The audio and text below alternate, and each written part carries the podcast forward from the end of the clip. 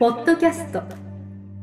土屋順次の治療のヒントプラスは他とは違う結果の出る治療方法。絶対的なパフォーマンスアップが叶う運動療法。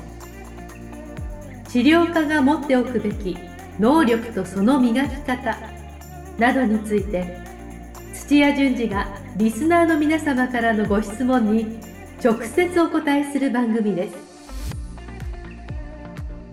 本物の治療に挑戦する日本オランダ都市療法協会がお届けします。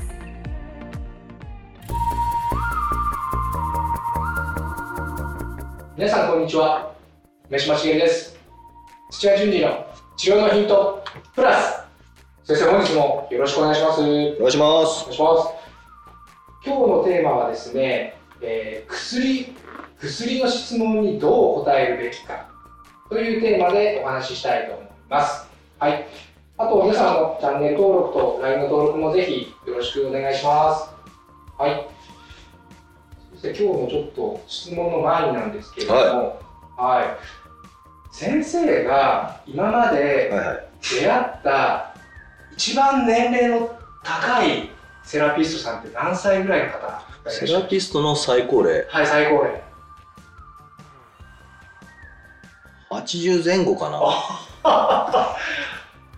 結構な方ですね。まあでも見た目は元気そうだし、はい、そんないっぱい毎日あの現場に出ている方じゃないですけども。あなるほど、はい、大御所的な感じ。的で私も数年前までは、はい、患者さんセカンドオピニオンだったりとかでこう流して。へえあその方に。はい今も現役やってらっしゃる？いやもうさあの針の大先生なんですけど大先生。やっぱりちょっとおぼつかない。それはちょっとダメですね。娘さんも針なんですけどもやっぱ娘に言われたみたいです。お父さんそろそろそろ引退考えたなと。へえっていう大先生です、でも別にあの治療を施さなくても自ら、はい、あの頭の中にはその今までの経験知識ってありますから、はい、それって活かせますよね。活かせるけれども、はい、えー、っとやっぱりあの反応が遅かったら耳が遠くなったりとか志村けんの世界ですよ、だから時々患者さんと二人で行って脱線したりとかするとそっちが長かったりとかなんか順番が違うぞみたいな。ちょっと笑い話になっちゃうでやっぱ支障があるからってい。うところでやっぱ現役引退されたという。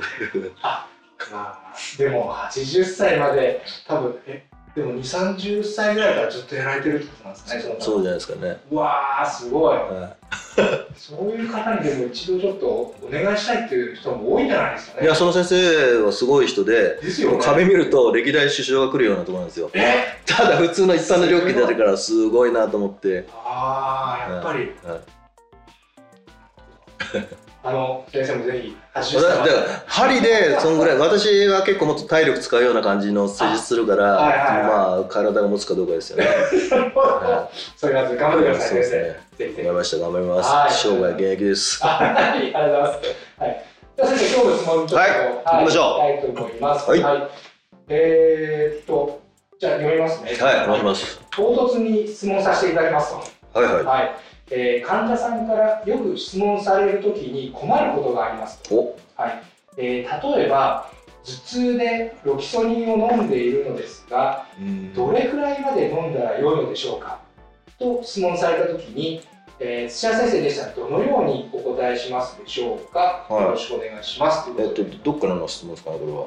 ああごめんなさい、はい。えっと、大阪の方でですね大阪ね。20代の柔道整復師さんからのご質問ですね。はいはい。これは、そうですね、不意今、頭痛をあの患ってらっしゃって、で、ロキソニンを普段飲んでると。えはい、確かに、なんかちょっと専門外のような感じもするんですけども。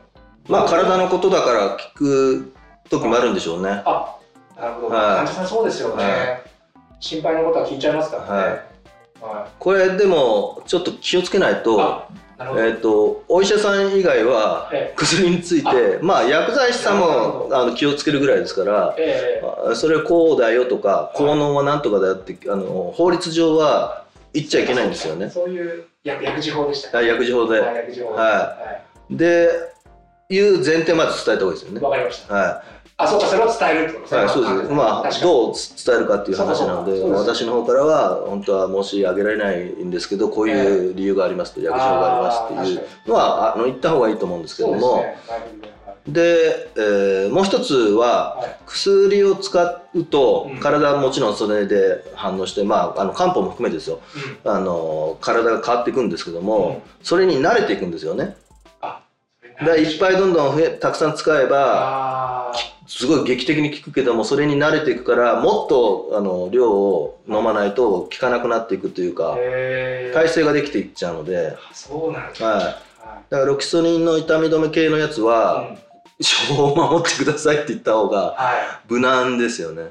いでロキソニンより強いものとかはあることはあるので、はい。それをあのまあ自分のかかりつけ医の先生と相談しながらって言ってやった方があのもしあなたの先生のところのアドバイスで、まあ、もしかしてあの市販の薬をどんどんどんどん飲むようになって、で処方間違えてあの死んじゃったって言ったらね責任取れないですからね。確かに。はなんともんじゃないですよね。いはい。でもどうなんですか？あのできればそういう薬とかには頼らない方が僕はいいと思うんですよ。はでも本当に痛い時ってそれはそれで飲んだ方がいいのかなってその辺がい、時と場合によるんですけども、はい。大手術してもう組織的には1回手術だから、いっぱい切っててうん。で麻酔が切れたらすごい痛いと。あで痛みがあんま強すぎるとはい。もう本当に痛みがめちゃくちゃ強かったらショショック死しますけど、あはい。うん、すごい強いと、ええやっぱりあの治すやっぱりなかなか中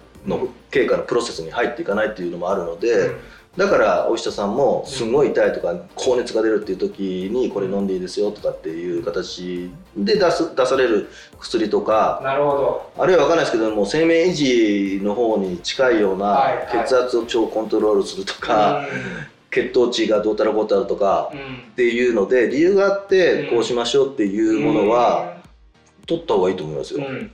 なるほど。それでいうと応急処置的なはあの薬とあとその慢性的な薬の2つのパターンがあるっていことですね。あります。あ確かに応急処置的にはそれはも応急処置のやつはほぼ言わ言われた通りにやった方がいいですよ。うですよね。はい、抗生物質をもう症状があの治ったからって言ってやめちゃってはい。まだ体の中にあの菌が残っ細菌が残ってて、ん。もう一回あのそれが悪さ増えて悪さしだすなんてよく結構あるんで、うん症状があの収まってもうんちゃんと処方のなんかいあの6日間とかを飲み切ってくださいとかよく多分薬剤師さんアドバイスすると思うんですけどもど。そういうのは守った方がいいですよ。ということですよね、はい。そこは、はいじゃあでも問題になりそうなどちらかというとその慢性的なそうですね。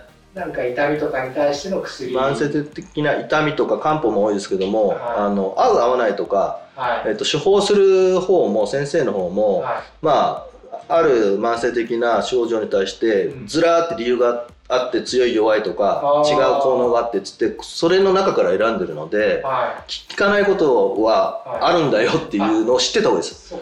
である期間飲んで2週間とか2週間多分2週間ぐらいかなあの何も変わらないんだったらっていうのをちゃんと報告してうん。で違う薬にあのししてもらうなりしてもらうというか相談したら向こうがじゃあ今度違うのをやってみましょうっつって、はいその症状多分あの先生の見立てが、まあ、あのずれたらって失礼ですけども多分なんか違うんですよ。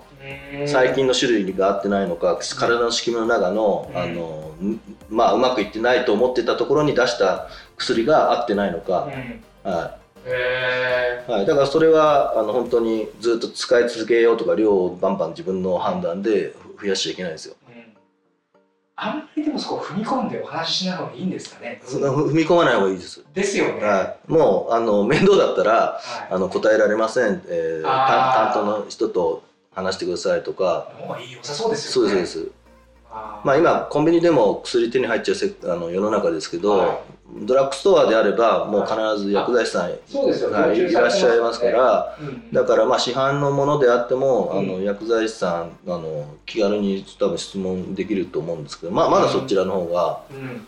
あの専門外の話でももうちょっと命にかかるようなところに行くかもしれないリスクがあるからはい、あまりあの説明とかはい。あるいはアドバイスとかはしない方がいいと思いますよ。ちなみに先生も過去そういうふうに薬のことでなんか質問を受けたことってあるんですか？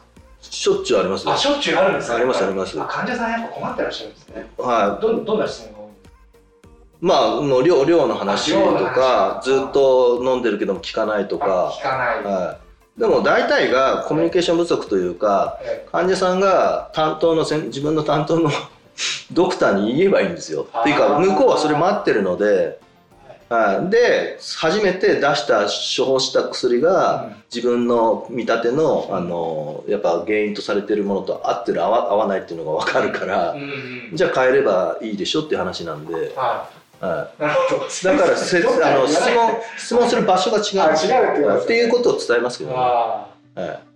それはやっぱ先生にいろいろ相談しやすいんじゃないですかまあそそそれはあると思うんですけど、ですね。でも大抵そのコミュニケーション不足とかあるいはでもせあの受けてる先生も流れ作業でだから慢性疾患で同じものをずっとやってるっていうのを、まあ、本当はじちゃんとカルテ見たら分かるはずなんですけども、もう自動的に「あこの人はこの薬ね」って言ってるのをずっと続いてるのさえ気がつかないような お医者さんもいますから。完全に流れ作業ですね。はい、一日にすごい数見る先生はそうなのでだから言わないと、そっか。はい、だから受け身でね。受け身でずっとやってるとはい。言われないままずっとこう処方出されたものをずっと飲み続けるみたいになるからそこはあのドクターにちゃんと言うと。あそれはそれで僕いいこと聞きましたよ。意外とそうなんですいや意外といやもうすんごい忙しいから ちゃんとカルテ見見見てそのその個人のカルテに書いてあるのにそれさえも見ないでバーってややるもう忙しいって言っての怠慢だと思うんですけども。それ患者さんが言わない限りはずーっと。と飲んじゃう人もいますよ。で行って行って変わんないとかなんかちゃんと納得いく説明をもらえないんだったら全然セカンドオピニオンで権利があるんで自分の体のことですから、はいはい。はいその先生じゃないやっぱり。そっか2人目3人目って聞けばいいと思うんですけどね。